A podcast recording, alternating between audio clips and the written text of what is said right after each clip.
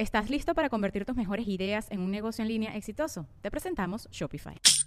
Tal vez no lo sabías, pero nuestro podcast More Than Mamis es un negocio. Y lo comenzamos, por supuesto, para desahogarnos y hablar sobre la maternidad, no para convertirnos en expertas de ventas y del e-commerce. Así que sí, necesitábamos ayuda para vender nuestro merch y poner en marcha nuestra tienda. Por eso estamos tan contentas de usar Shopify. Regístrate con tan solo un dólar por mes en shopify.com barra sonoro, todo en minúsculas. Ve a shopify.com barra sonoro para llevar tu negocio al siguiente nivel. Shopify.com barra sonoro. Hola, bienvenidas y bienvenidos a un nuevo episodio de este bonito podcast de Likes No Se Vive, un espacio de creadoras para creadores. Y este episodio, la verdad es que es un episodio que ya habíamos estado planeando desde hace bastantes semanas y hoy estoy emocionada porque creo que hoy yo voy a ser la host de este podcast y nuestra otra host en realidad va a fungir como invitada experta. Muy bien. Ya te tocó a ti, ya fue tu turno. Ya fue mi momento. Ya fue tu momento, ahora me toca a mí. ¿Eres creador de contenido o te gustaría hacerlo? ¿Realmente sabes aprovechar todo el potencial que tiene el ser creador y las redes sociales? Y más importante aún, ¿realmente sabes cuáles son todas las formas que existen para monetizar tu conocimiento y cómo crear un negocio rentable y escalable con lo que haces? Nosotras somos Laura e Isis y cada miércoles te traeremos un tema de interés que te haga entender que de likes no se vive y de seguidores no se come, así que si realmente quieres dedicarte al mundo de las redes sociales y creación de contenido, entonces te, lo, tienes que tomar en serio. Ustedes saben que siempre estamos hablando de distintas formas de monetizar nuestro contenido y obviamente sabemos que una de las formas para hacerlo es a través directamente de las plataformas como Facebook, YouTube y demás. Y obviamente sabemos que la expertise de Lau es YouTube. Así es que este episodio va a estar enfocado en eso. Exactamente. Justo hoy lo que queremos hablar es el si realmente YouTube es una plataforma que vale la pena para los creadores de contenido y quienes, quienes quieren convertir la creación de contenido en negocio. Y una de las preguntas que queremos responder a lo largo de este episodio es, ¿realmente vale la pena el esfuerzo que implica el hacer eh, crear contenido en YouTube? Tú también creas contenido en YouTube y sabes las ganas que uno le tiene que echar a la situación. Y justo eso te iba a decir, yo también les quiero compartir mi experiencia como una creadora de contenido relativamente reciente, porque yo comencé a crear contenido a mitad de enero del el 2023, entonces básicamente no nueva, nueva, pero no tengo ni siquiera un año creando contenido en esa red social, entonces les voy a compartir mis resultados y mi opinión. Y creo que ahí está el punto importante y me encanta el que tú hayas dicho de que comenzaste justo a principio del 2023 porque creo que hay una de las cuestiones que se tienden a preguntar las personas es, voy tarde, vale la pena el abrir un canal de YouTube, ya para qué, hay demasiadas personas creando contenido, entre otras cosas. Que eso creo que pasa en todas las redes sociales, ¿no? O sea, como que se te ocurre algo de lo que podrías abrir una cuenta y dices, ¿para qué? Si ya hay 1253 más y que ya tienen muchísimos más seguidores o demás.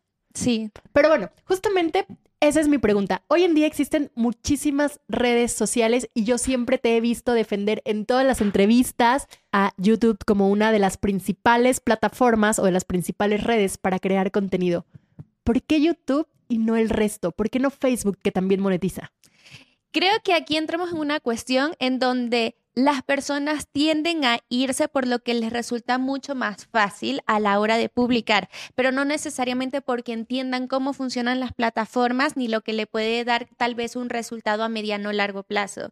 Una de las o sea, las plataformas más populares pueden ser entre Instagram, Facebook y demás que tienen hasta mucho tiempo las personas es como se empezaron a popularizar de cierta forma para creadores de contenido de una forma mucho más rápida, pero si las personas realmente entendieran cómo funciona YouTube, en el sentido de que a mediano largo plazo el juego puede ser muchísimo más beneficioso, que si entiendes que el esfuerzo que de crear contenido en este momento realmente puede perdurar a través de semanas, meses y años y no solamente desaparece después de una semana de que lo creaste.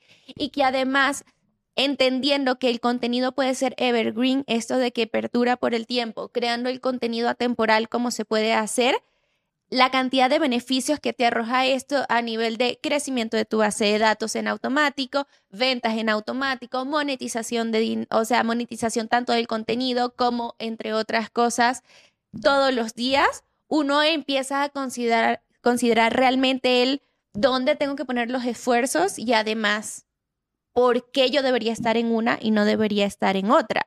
Vamos a poner el ejemplo que me gusta de Instagram porque suele ser donde los negocios o las personas tienen a crear más contenido o el mismo sí, TikTok creo que también. es como el principal, ¿no? Cuando quieres empezar a crear contenido, piensas más en Instagram o TikTok para crecer rápidamente. Exacto. ¿Qué sucede ahí? Es totalmente cierto de que existe la posibilidad o que es mucho más común que las personas crezcan en seguidores más rápido en TikTok y en Instagram de lo que pueden crecer en YouTube. Eso es totalmente cierto. Además de que como el contenido se crea mucho más, relativamente más fácil en TikTok y en Instagram porque creas un video de 10 Cortitos, segundos claro. o porque simplemente te grabaste 10 segundos y le pones un audio y unos textos y la lanzas y de ahí vas haciendo contenido, tú dices, bueno, tal vez no tengo que planificar tanto, que no es el deber ser, pero hay muchos que no lo planifican, lo que le viene a la cabeza lo crean en el momento y así van sucesivamente. Entonces, creo que esa inmediatez a la hora de crear contenido y los resultados que te puede dar en cuestión de seguidores, a pesar de que no lo pienses tanto, te lo dan esa plataforma a comparación de YouTube, que sí es un poco más exigente o requiere un poco más de esfuerzo a la hora de voy a grabar un video, pero el video no son de 10 segundos. Entonces, Vaya que no. puede ser un video de cuatro minutos, cinco minutos, seis, ocho, puede variar muchísimo, pero entonces es, ok, es la estructura del guion, ¿qué voy a decir? Tengo la capacidad de hablar por ocho minutos seguidos Sobre un que tema. muchas- sobre un tema que muchas personas dicen, no lo sé.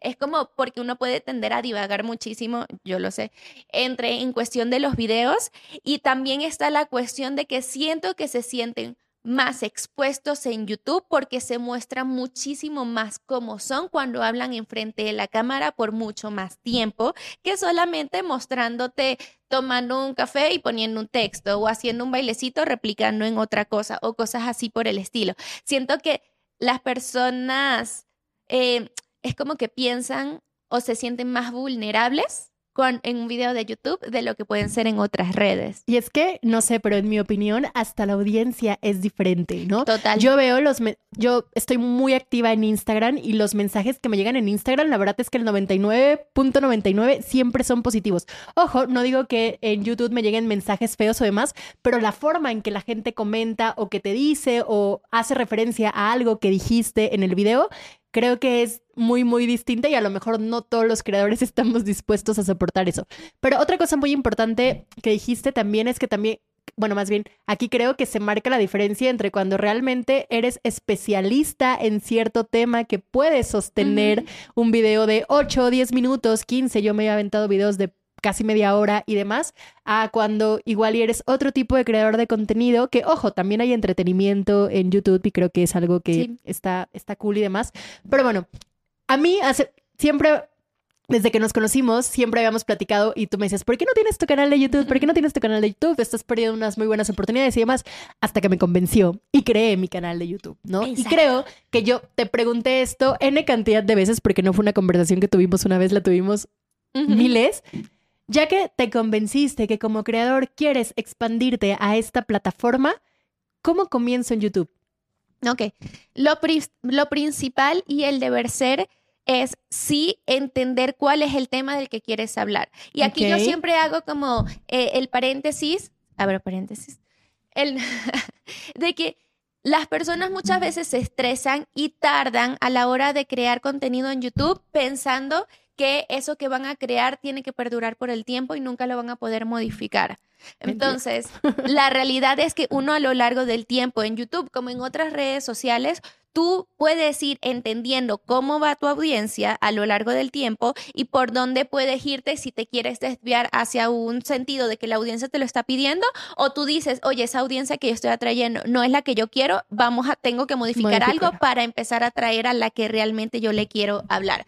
Entonces, primero y principal, si hay que definir el nicho sobre el cual uno quiere hablar, si hay que especificar el tema al que uno quiere empezar a hablar dentro de YouTube y a medida que pasa el tiempo, uno puede ir haciendo ajustes sobre esa temática dependiendo de lo cuales sean tus objetivos y demás. Sin embargo, aquí está la otra cosa. Yo siempre le recomiendo a todo el mundo que empiece en YouTube, es que al menos los primeros 10 videos que se vayan a grabar sean 10 videos dirigidos a la misma audiencia sobre la misma temática, porque las cosas no se van a dar de la noche a la mañana de que ya publico un video y digo, ah, Ay, bueno, no ya quiero modificar, ya no le fue bien, bueno, voy a modificar el tema y hago un video de un tema totalmente distinto y voy saltando de uno en uno, porque la realidad que va a suceder ahí es que ninguno te va a resultar y si uno te resulta va a traer a unas personas que cuando lleguen a tu canal se van a confundir y van a decir Yo "No, quería más contenido así y nada más tienes un video. claro. Exacto, y que además llegan y ven un popurrí de muchas cosas y van a decir, bueno, esta gente habla de todo y no habla de nada, entonces no me va a interesar. La cuestión es con por lo menos 10, 15 videos sobre una misma temática, te ayuda uno a tener por lo menos el suficiente tráfico sobre un mismo tema, atraer una audiencia que de repente ve un video y ve que tienes una lista de otros videos relacionados con ese mismo tópico y te permite a ti eliminar una variable del análisis de decir, ok, lo que no está funcionando es eh, la temática, lo que no está funcionando es la estructura que estoy haciendo o qué es exactamente lo que no está funcionando. Entonces, si yo hago todo alrededor de un mismo tópico, yo puedo eliminar el factor del tema sobre el cual estoy hablando, tal vez, y concentrarme en los otros como para irlos mejorando un poco más, porque aquí está la otra parte una recomendación siempre cuando uno empieza un canal de YouTube, y creo que es a lo largo de la vida de un canal de YouTube, es que nunca tus primeros de- videos de YouTube van a estar bien. O sea, yo siempre le digo a las personas, Así van que, a que corran las imágenes de nuestro primer video Ah, en no, YouTube. total, yo siempre las muestro y pena es lo que da. Pero hay, eh, muchos dicen, y yo lo repito y se lo digo a, a- a la mayoría de mis estudiantes y clientes, tus primeros 100 videos van a ser una porquería. y ¿Tus, esa videos- es la ¿Tus primeros cuántos? 100. 100. No he llegado a ese número.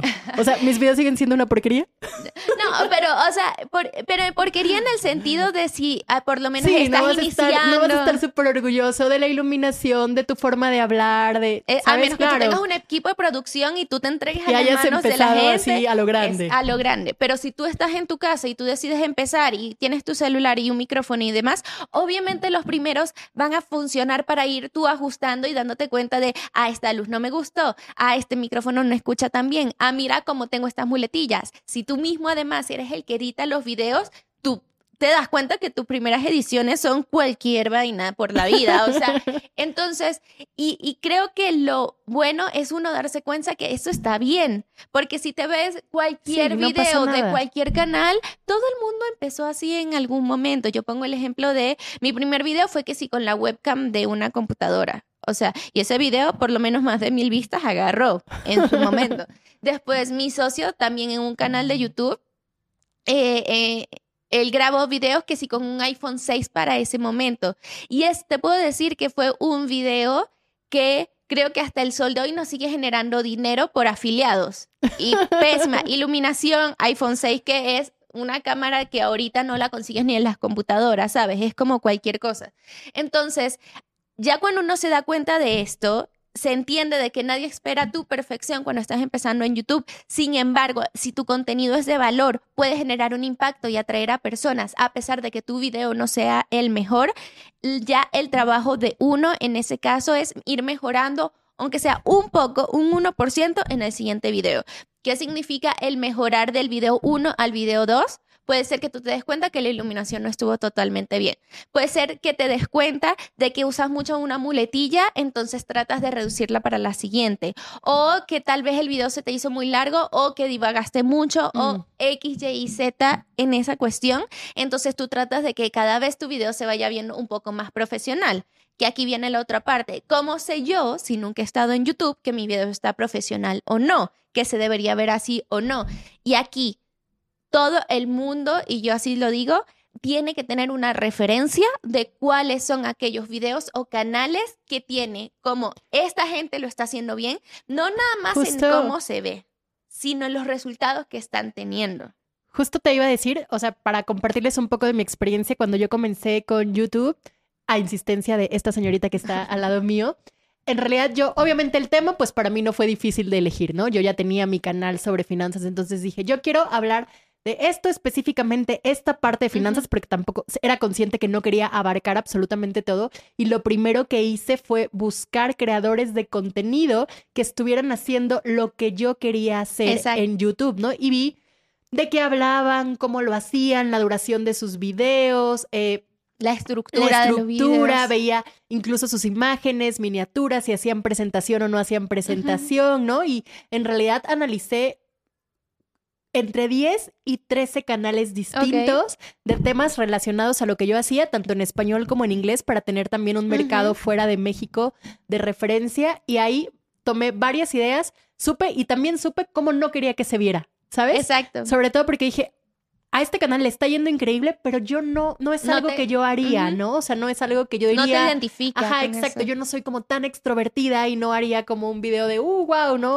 O en ese momento no tengo los recursos para armar todo lo que ah, esos exacto. o no tengo la, no tengo los recursos, no tengo la producción para hacer algo así, eventualmente y demás, ¿no? Entonces, a mí me funcionó mucho como comparar cómo quería yo que se viera mi, mi, canal de YouTube. Y al día de hoy yo sigo teniendo inspiración de otros mm, creadores que en realidad también son amigos, pero que me gusta mucho lo que están haciendo. Y otra cosa que quería decir de lo que dijiste, que obviamente no vamos a estar orgullosos de nuestros primeros videos, pero en realidad como tú, como comentaste, a la gente no le importa tanto a veces la calidad si tienes algo importante que decir. Nunca, solamente he recibido un comentario y eso porque en realidad sí estaba mala configuración y solamente alguien me dijo, está pésimo tu audio. De ahí en ah, fuera, en 70 videos que he publicado al día de hoy, nunca nadie me ha criticado la iluminación, no me han criticado el audio, no me han criticado la imagen, el encuadre, nada. Y que, ojo, tampoco es como... Ya por eso vas a hacer una basura, claro. Sí, y que tampoco, porque tú acabas de empezar y estás haciendo eso, tus videos no son nivel producción profesional que tú digas con el super estudio y las luces, o sea, y demás. Y tampoco nadie te lo está criticando, porque nadie se está fijando en eso. Absolutamente todos los comentarios son enfocados al tema que estoy hablando. Sí, y Ahí, es donde va lo otro.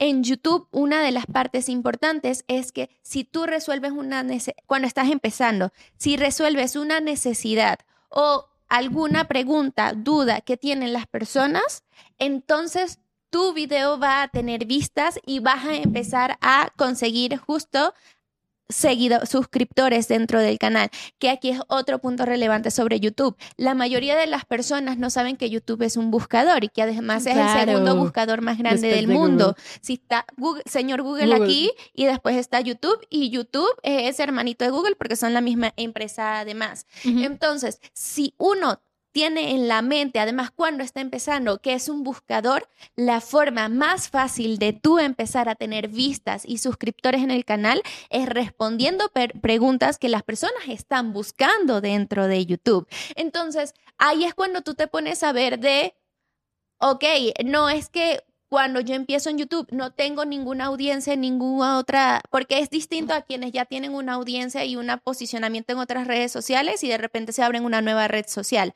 Yo estoy hablando más para aquellos que tal vez no tienen ningún posicionamiento grande en ninguna otra red social y quieren empezar en YouTube. Busca y trata de conseguir a personas que están buscando cosas que tú les puedes responder. Que de todas formas, yo creo que aunque tú ya tengas una base de seguidores en otras redes sociales, no te garantiza nada. No, estoy hablando además unas gran, o sea, cuando tienes cientos de miles de seguidores, te mudas a otra plataforma, es más fácil llevar tráfico. ajá, lleves tráfico y demás.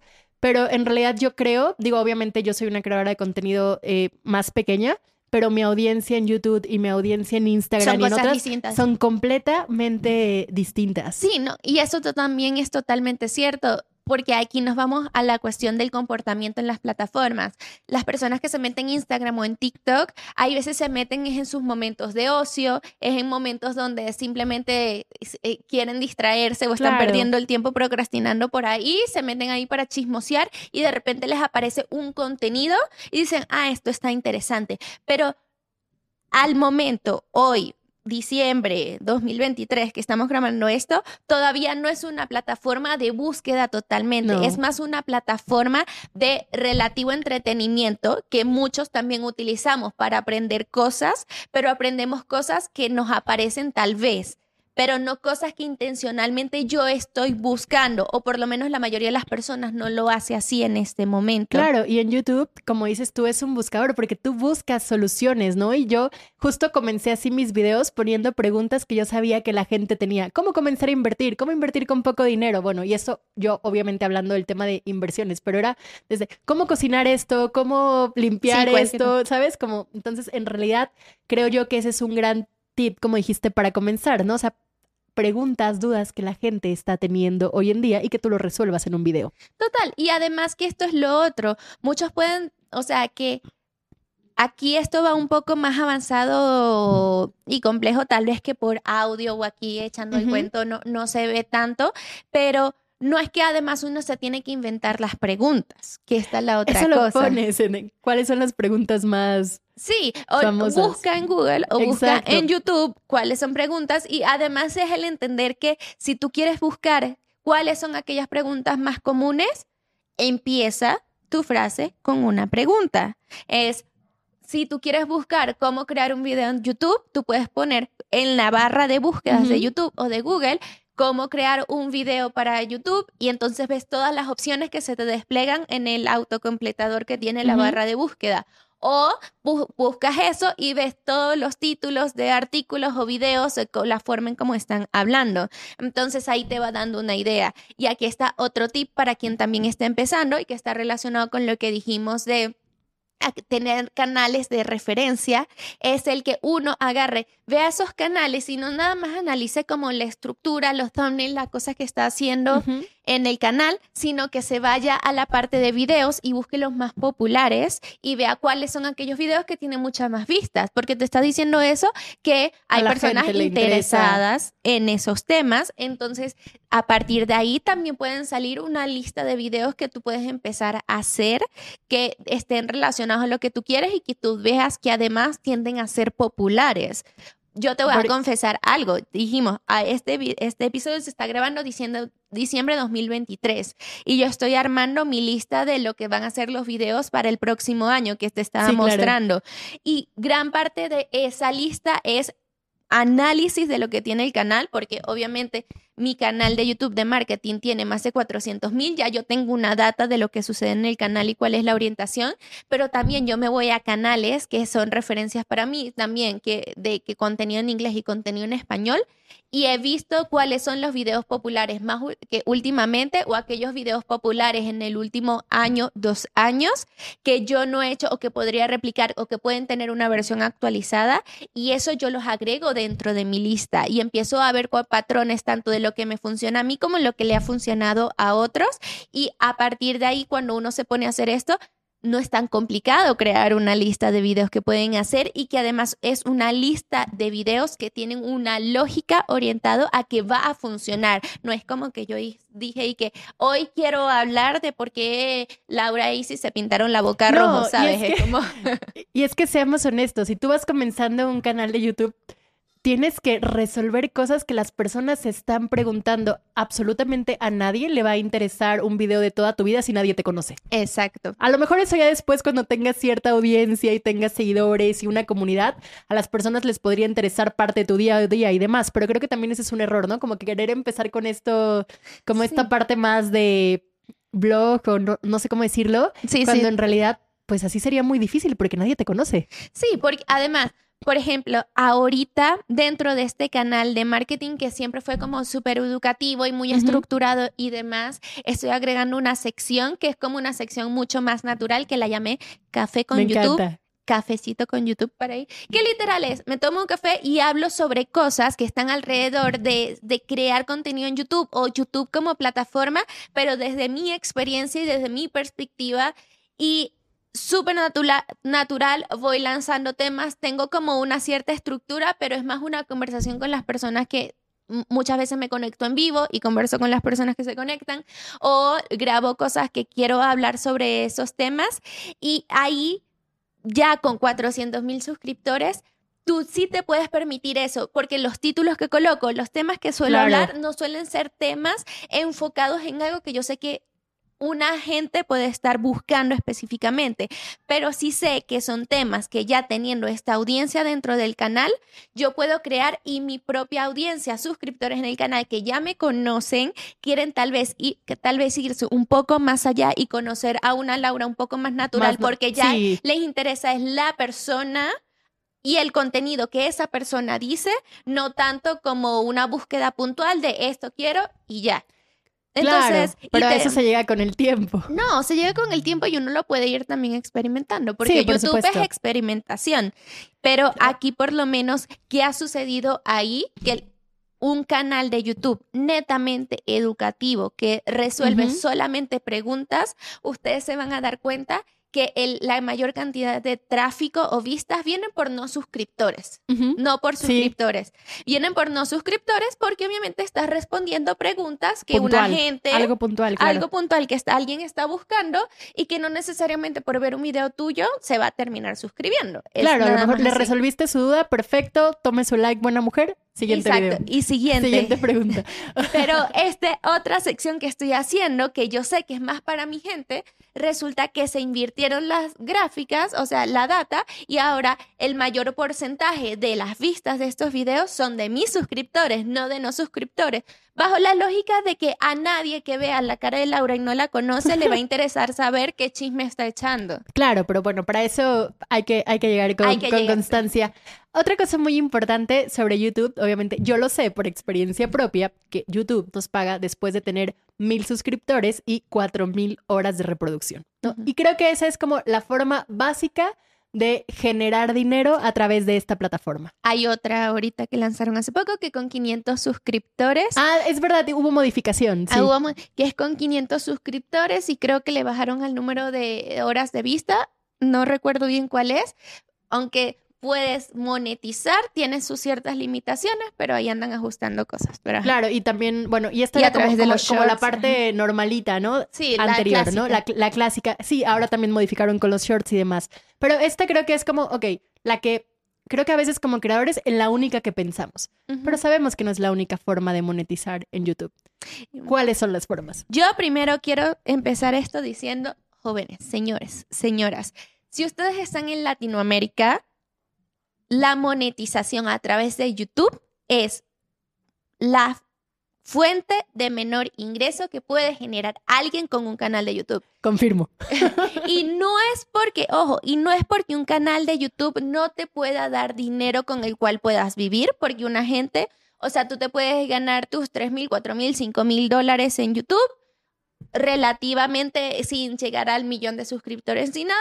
Puede suceder y alguien puede decir, mira, con eso me conformo, Está, bien, con eso vivo y listo. Entonces, ¿puedes llegar a vivir de la monetización de YouTube? Sí. ¿Puedes llegar a crear un negocio? Y ese negocio, soportarlo únicamente la monetización de YouTube y escalar eso que tú estás haciendo, pues no, porque además es de lo que vuelvo, de lo que menos en Latinoamérica paga. Sí, porque aparte es muy diferente, ¿no? Lo que pagan en Estados Unidos a lo que nos pagan aquí en Latinoamérica. Se trauma porque al final yo tengo, obviamente, tengo referencias de personas que crean contenido en YouTube, como Ali Abdal, y hay otro canal que se llama Think Media. Hay muchos así, y de repente ellos muestran su gráfica y su, ay, ¿cuánto ganan? Y, tú, ves, y tú ves, ah, en, un año un millón de pounds. Y uno, ¿y qué? Güey, o sea. y tú así de que. ¿Cuántos dólares saqué este año? Exacto. Entonces, es distinto en cada mercado. Sin embargo, fuera de lo que es la monetización de YouTube, que también toma su tiempo el llegar a los requisitos, una de las primeras cosas que yo le diría a las personas y que pueden empezar a ganar dinero desde que empiezan el canal es, por ejemplo, con programas de afiliados. El colocarse en programas tal vez de donde hayan productos, por ejemplo, Amazon, donde venden productos, uno ya con una cuenta de Amazon tiene programas de afiliados o algunas marcas o herramientas que uno utiliza y que simplemente las quiere referir. Esto sí es un funcionamiento sencillo en donde uno aplica el programa afiliado, me dan un link personalizado, con ese link personalizado yo lo promociono, lo muestro en los videos de YouTube este, y si alguien genera una compra a partir de mi link, yo recibo una comisión. Ese es el proceso básico, pero ahí ya ni siquiera importa si tú tienes 100 suscriptores, 10 y demás. Si tu video tiene vistas y si esas vistas son las personas correctas y que además en esas personas les interesó lo que le mostraste y demás, puedes empezar a ganar dinero con personas teniendo 10 suscriptores y 100 vistas, si fueron las personas correctas.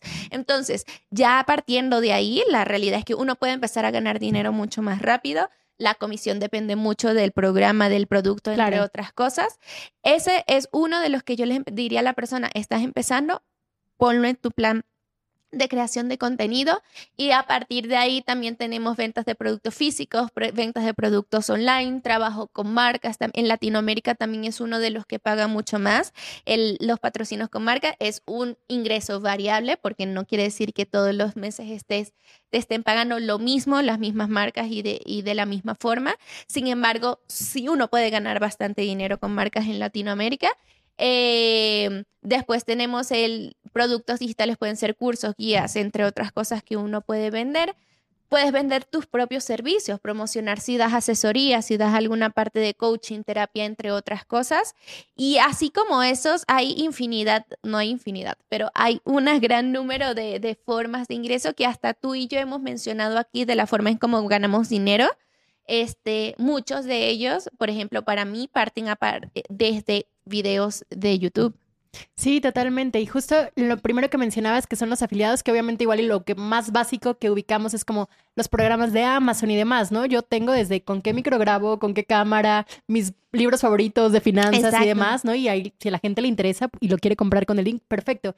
Y a mí también, obviamente esto va a depender del nicho, pero a mí me funciona eh, mucho por los referidos a cosas específicas de las que hablo en el video, ¿no? Si ahorita estoy hablando de cómo invertir en esta estrategia, bla, bla, bla, y esa empresa tiene un programa de referidos. Para mí, a este momento, ha sido de las principales formas de monetizar en YouTube. Que, ojo, ya monetizo YouTube como tal la plataforma. Me tomó cinco meses, creo, más o menos como llegar a los requisitos que pedían antes. Eh, pero la realidad es que la parte que se monetiza es al menos en mi caso, todavía es relativamente bajita, no es, no es tan representativa, pero por la parte de referidos directamente a las cuentas, a las plataformas, a los programas, sí es una gran fuente de ingresos. Sí, y que, y que creo que ahí es importante lo que tú dices de que a ti tomó cinco meses el monetizar el canal de YouTube. Hay personas que les puede tomar seis, les puedes tomar ocho, les puede tomar y hay personas que les toma un mes. O sea, y hay personas que les toma un mes. Sí, y que aquí hay como muchas variables porque seguro muchos se preguntan, ay, ¿cuánto tiempo y cómo lo llego a monetizar?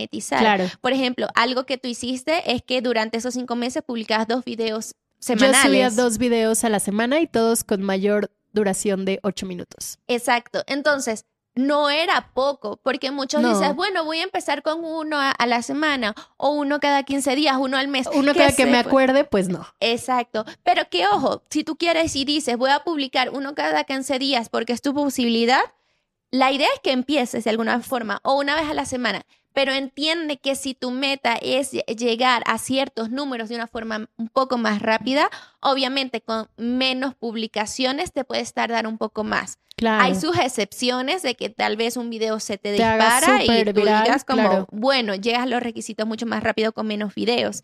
Sin embargo, creo que una, una fórmula correcta es decir, mira, publicando dos videos a la semana, tengo la posibilidad de generar el suficiente tráfico y vistas y obviamente haciendo las cosas bien, porque lo que tú dijiste, tus videos duran un poco más de ocho minutos. Si yo hago videos de dos minutos, tres minutos, el para llegar a las cuatro mil horas me va a costar mucho. Que en realidad eso es lo que más te toma. Los mil suscriptores no es algo tan difícil de conseguir, es el tiempo de reproducción. Tiempo de reproducción. Entonces, hay varios factores que juegan ahí, pero creo que es importante destacar eso que tú dices de bueno, no es que tú esperaste un año para poder monetizar, pero estoy segura de que en ese interín también le fuiste entendiendo a, YouTube y ya participabas en otros programas de afiliados. Sí, en realidad yo me di cuenta desde el inicio que mi video más viral era justamente uno que si abrían la cuenta eh, con mi link, yo ganaba tanto y la persona también ganaba tanto. Entonces dije, uy, para mí ese ya es un video que ha sido súper redituable.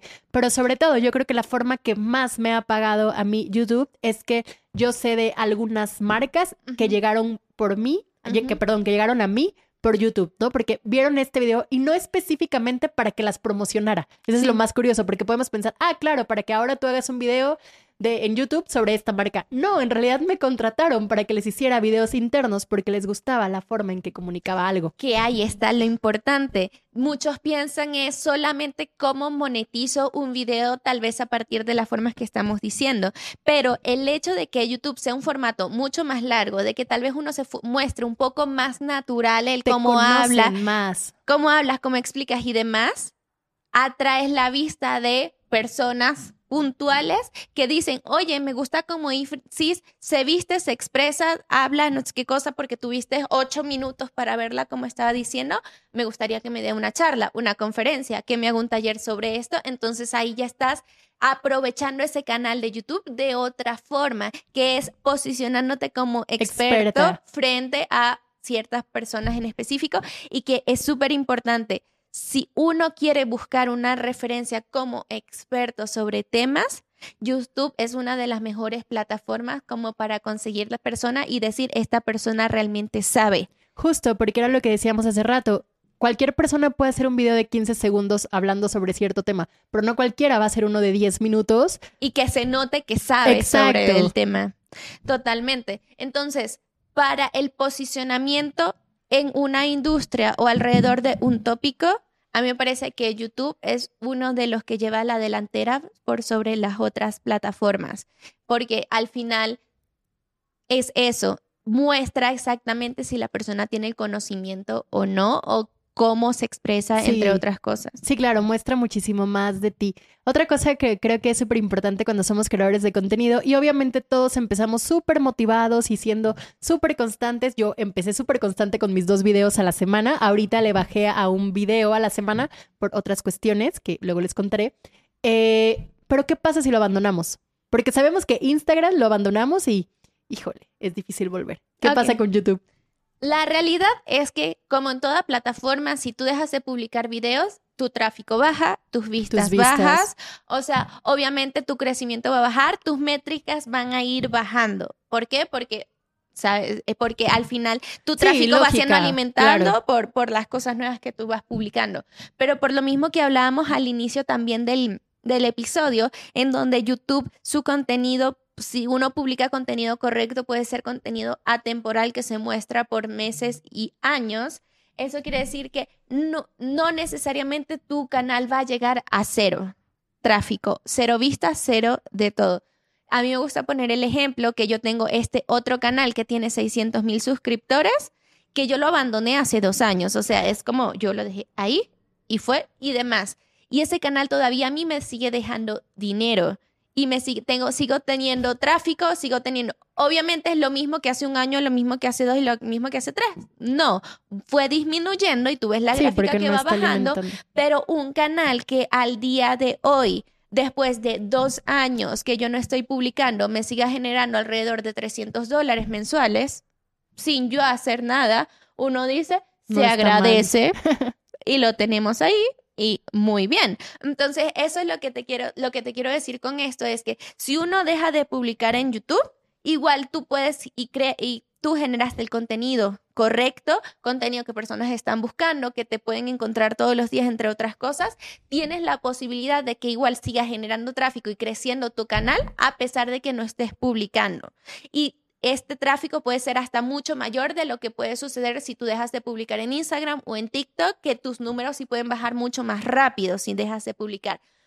Obviamente, se entiende de que si no estás publicando baja, pero te da la posibilidad de que si tú te quieres, por ejemplo, tomar un mes por X o Y razón que te sucedió, dejaste un mes de publicar, si después de ese mes vuelves a retomar tu video semanal, tus dos videos semanales, tus números vuelven a subir. O sea, puedes regresar y no te castigan tanto. No te castigan tanto. Tu canal puede volver a elevarse, triunfar, generar ese tráfico. ¿Por qué? Porque nunca dejó de recibir tráfico. Simplemente recibió menos tráfico durante el tiempo de donde tú Sí, porque no lo estabas alimentando. Y en general, sobre el contenido que nosotros ya tenemos publicado en YouTube y demás, ¿se vale modificar? Sí se vale modificar y de por sí es una muy buena práctica el modificar entendiendo que funciona o que no funciona. Sí, lo que no te funciona, claro. Que O sea, para esto y también como lo que les mencionaba, si tú tienes 10, 15 videos, tú tienes por lo menos una data para un poco comparar entre los videos y darle el tiempo de decir, este video funciona, tiene estas fuentes de tráfico, en estructura, en diferentes cosas. Entonces, ya cuando tú tienes este periodo de 10, 15 videos, la idea sería de que tú te vayas a tu data, que toda te la da YouTube, que además, punto importante, beneficios aquí, YouTube fuera de lo que es Google, sino hablando en las redes sociales, es la plataforma que mejor data analítica te arroja sobre tu contenido por sí sola sin necesitar otra por fuera. O sea, YouTube, si tú te metes en esa data, te puedes perder. O sea, hay gente que ni siquiera la sabe manejar por completo y si tú no sabes qué estás buscando, te pierdes en la cantidad de información que te da. Sin embargo, cuando te metes ahí, tú puedes modificar videos en función de Tal vez tu imagen miniatura no está funcionando porque no hay personas que no están haciendo suficiente clic. Tal vez resulta que la intro de tu video no está funcionando, las personas se están saliendo. Entonces tú puedes dentro del mismo YouTube hay un editor que te permite cortar ciertos fragmentos. No es mega edición, pero puedes cortar ciertas cosas. Aquí se está yendo la gente, le quito esta partecita. Exacto. Si hay gente que aquí me la saltaron, se fueron, ¿no es qué? Mejor lo quito. Lo quito y veo qué sucede, que ahí es también la parte de experimentación. Tal vez una parte de que las personas no hagan clic en el video puede ser el título, no es nada más la imagen miniatura, sino que el título no refleja exactamente. Hay que evaluar ciertas partes ahí en cuestión de descripción, en cuestión de la conexión de este video con otro video para que se sugiera y así generar muchas más vistas dentro de tu canal. Eso se puede modificar. Hay ciertos aspectos que uno puede modificar. Sin embargo, la regla aquí es que si vas a modificar tu video, sea porque tú estás viendo que está pasando algo que se puede mejorar y que está en tu capacidad de modificarlo, entendiendo qué es lo que pasa. No es porque de repente, ah, ¿sabes qué? Mira, resulta que la imagen miniatura, ay, la vez pasada me quedó más fea y quiero ponerla un poco más bonita con colores y emojis y cosas. Que además, por favor, esto lo, lo aprendí y yo dije, si es cierto, nunca coloquen emojis en sus en, sus imágenes miniaturas. Pueden colocar imágenes de cosas o gráficas, pero emoji que si la cara sonriente, o sea, a menos que hay un propósito de que ese emoji esté ahí, pues no. Pero la cuestión aquí es Puedes modificarlo entendiendo que lo que sucede y entendiendo que las acciones que vas a tomar son para mejorar lo que está pasando, no simplemente como... Sí, claro, a lo mejor vas a cambiar el título a algo más buscable, ¿no? Te diste cuenta que a lo mejor el título nadie va a poner eso, entonces YouTube no lo va a sugerir. O, palabras que generan más impacto o emoción, que le generan como más... Una mejor miniatura, que según yo, una miniatura tiene que tener como ciertos elementos para que sea atractiva o a lo mejor cambias las etiquetas, la descripción qué sé yo, pero obviamente entendiendo la data. Yo cuando comencé, la verdad ahorita debo confesarlo, he dejado un poquito eso, pero yo cuando comencé, yo revisaba eh, las analíticas casi todos los días. O sea, cada que subía un video para ver justamente qué estaba funcionando, de qué tenía que crear más. Y creo que en lo personal fue algo que me ayudó mucho para poder avanzar un poquito, un poquito más, más rápido. Otra cosa que creo que también ahorita vemos mucho en YouTube y demás son los formatos cortos, ¿no? Los famosos shorts.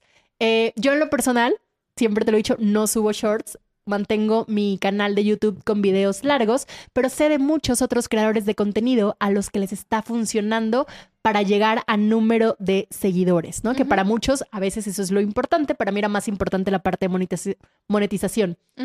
¿Tú qué opinas como experta? Creo que esto justo le estábamos hablando antes de empezar a grabar. un chorro de veces. Sí. Em, aquí hay que tener cuidado, porque ¿Los shorts pueden generar bastante tráfico? Sí, porque es un formato que se muestra en una sección diferente en donde las personas lo están utilizando estilo Reels, estilo TikTok, entonces es simplemente están scrolleando y pueden ver muchos contenidos mucho más rápido. Entonces, puedes tener gran cantidad de vistas y generar tráfico a partir de shorts. Claro que sí, hay canales que han crecido a partir de los shorts, sí, totalmente, y han generado muchísimas vistas mucho más rápido que los videos largos. También sucede. Ahora, aquí hay que tener en cuenta el qué y para qué tú lo estás haciendo. Porque resulta que los shorts si bien te ayudan, pueden ayudar a crecer un poco más rápido, tienes que entender que la audiencia que está trayendo esos shorts son personas que están acostumbradas o les interesaste por consumir contenido corto, no necesariamente los videos largos. Entendiendo esto y que además... Eh, eh, conocemos a alguien que le sucedió, si generas puros shorts y después quieres crear videos más largos, esa audiencia que creciste, esa audiencia que atrajiste a tu canal con videos cortos, tal vez no les interesa tus videos largos. Entonces puedes tener shorts que tienen cientos de miles, millones de vistas, porque es mucho más fácil generarlas, pero de repente tienes videos de 5, 8, 10, 20 minutos que tienen 300 vistas. Y eso pasa mucho, ¿eh? Yo cuando estaba estudiando, bueno, cuando estaba haciendo este análisis para empezar mi, mi, mi canal, yo veía eso, ¿no? O sea, 300 mil reproducciones en los shorts y más de 100 mil suscriptores en el canal y los videos largos, arriba de 10 minutos, tenían 400 reproducciones. Exacto, pero ahí es donde va el comportamiento. Si a alguien le interesaste por videos de menos de un minuto, después le arrojas uno de 10 minutos y dice, bueno, o sea, qué flojera. Qué flojera un video de 10 minutos, no me gusta. Entonces, empiezas a atraer a una audiencia que tiene un comportamiento específico que no necesariamente le va a interesar los videos más largos tuyos. ¿Qué sucede con esto? Y es que la realidad es con los shorts. Si además tú quieres crecer un canal para monetizar, los shorts no monetizan canal. O sea, literal lo... Tú, Mínimo, ¿no? No, Es, que... Yo sabía que no monetizaban y luego sabía que ya iban a empezar a monetizar, pero, la, pero si de por sí no paga mucho los videos largos, los shorts menos. Te voy a dar el ejemplo de un canal que estuve analizando hace poco, en donde el canal actualmente eh, en videos largos genera alrededor de 3 mil dólares. Ok. Y en, el, en los shorts que igual publica, genera 2 dólares mensuales. Entonces tú, tú ahí que dices y que, y que, ah, curioso. Entonces, tampoco es que tiene cientos de miles, pero para que uno vea como un poco la comparación, es una gran comparación por lo que se está teniendo ahorita de el dinero o el dinero no nada más por la monetización de YouTube, sino el dinero para tú convencer a alguien que compre un producto o el dinero para que se suscriba a tu lista de contacto, a alguien nuevo, algo por el estilo, o que convencerlo de que te agende una consulta o algo por el estilo. Es mucho más fácil en un video largo cuando ya te conoció a un video de 40 segundos o 10 segundos, que no quiero decir que no suceda, pero es, que requiere un poco más de esfuerzo. Entonces, ahí hay como gran diferencia. ¿Eso quiere decir que nunca vamos a publicar shorts y no se debería? No. Eso quiere decir que dentro de tu estrategia de YouTube la recomendación es que tus videos largos sean el contenido principal y que los shorts que vayas a publicar sean un apoyo para generar tráfico, porque además YouTube actualizó hace poco los shorts en donde dentro de los mismos shorts puedes colocar un link que te lleve a un video largo, porque además si uno pone a pensar en YouTube, hace eso porque el propósito de los shorts y de que a ellos les interesa son los videos largos, no que veas contenido corto. Exacto, no les interesan los 30 segundos. Entonces, si tú utilizas y publicas uno, dos videos largos a la semana y a la semana publicas entre tres y cinco shorts, puedes publicar más, pero tienes que estar pendiente de que no te está afectando las métricas tuyas y los conectas a tus videos largos y te está funcionando, ese sería el ideal. Pero ahora, si claro, ya es una estrategia. Ya esto es una estrategia. Y en lo mismo de la estrategia, si tú estás, decidiste que vas a publicar dos shorts al día, tienes que estar pendiente que después de un mes la mayoría de las personas vienen por shorts y los shorts se generan más suscriptores que los videos largos y que tus videos largos no están generando y que los shorts no están llevando el tráfico a tus videos largos, solamente se quedan aquí, entonces tú le tienes que bajar a los shorts y concentrarte más en esta otra parte porque entonces te está afectando las métricas. Wow, totalmente. Lau, la pregunta más importante. Ajá. ¿Podemos vivir de YouTube? Chan, chan, chan. Eh, la realidad es que sí. Eh, por ejemplo, ojo, podemos vivir de YouTube considerando YouTube como la plataforma que me ayuda a tener y crear un negocio, sí. Bueno, y además les dije de que si alguien que se quiere enfocar solamente en YouTube y en la monetización y olvida lo demás, sí puede generar sus miles de dólares y dice yo soy feliz con eso y se puede vivir de YouTube. Pero además YouTube como plataforma, canal que me genera un tráfico y me ayuda a alimentar mi lista de contactos, mi agenda de clientes, mm, trabajo con marca, entre otras cosas, totalmente sí. De por sí, eso en nuestra empresa es lo que hacemos. YouTube es nuestro principal canal de difusión. Este, a pesar de que tenemos las otras redes sociales y todo nuestro negocio se construyó a partir de YouTube. Entonces, sí se puede vivir de YouTube. Claro, eres un, eres un claro ejemplo de que sí se puede. Lau, eres una crack. Muchas gracias. gracias por ser mi compañera de podcast, pero sobre todo por ser experta en este episodio. Y justo para complementar esto de que se puede vivir de YouTube, yo los quiero invitar de que si ustedes están pensando en crear un canal de YouTube, en saber cómo monetizar, en crear una estrategia, yo les puedo ayudar en todo lo que ustedes necesitan. Desde el punto más básico de, mira, Laura, no tengo un canal de YouTube, ¿cómo le hago? No, tengo un, en un curso que se llama Arma tu canal, que lo pueden hacer ahorita mismo y en 48 horas tiene armado, configurado y planeado su canal de YouTube para empezar a publicar.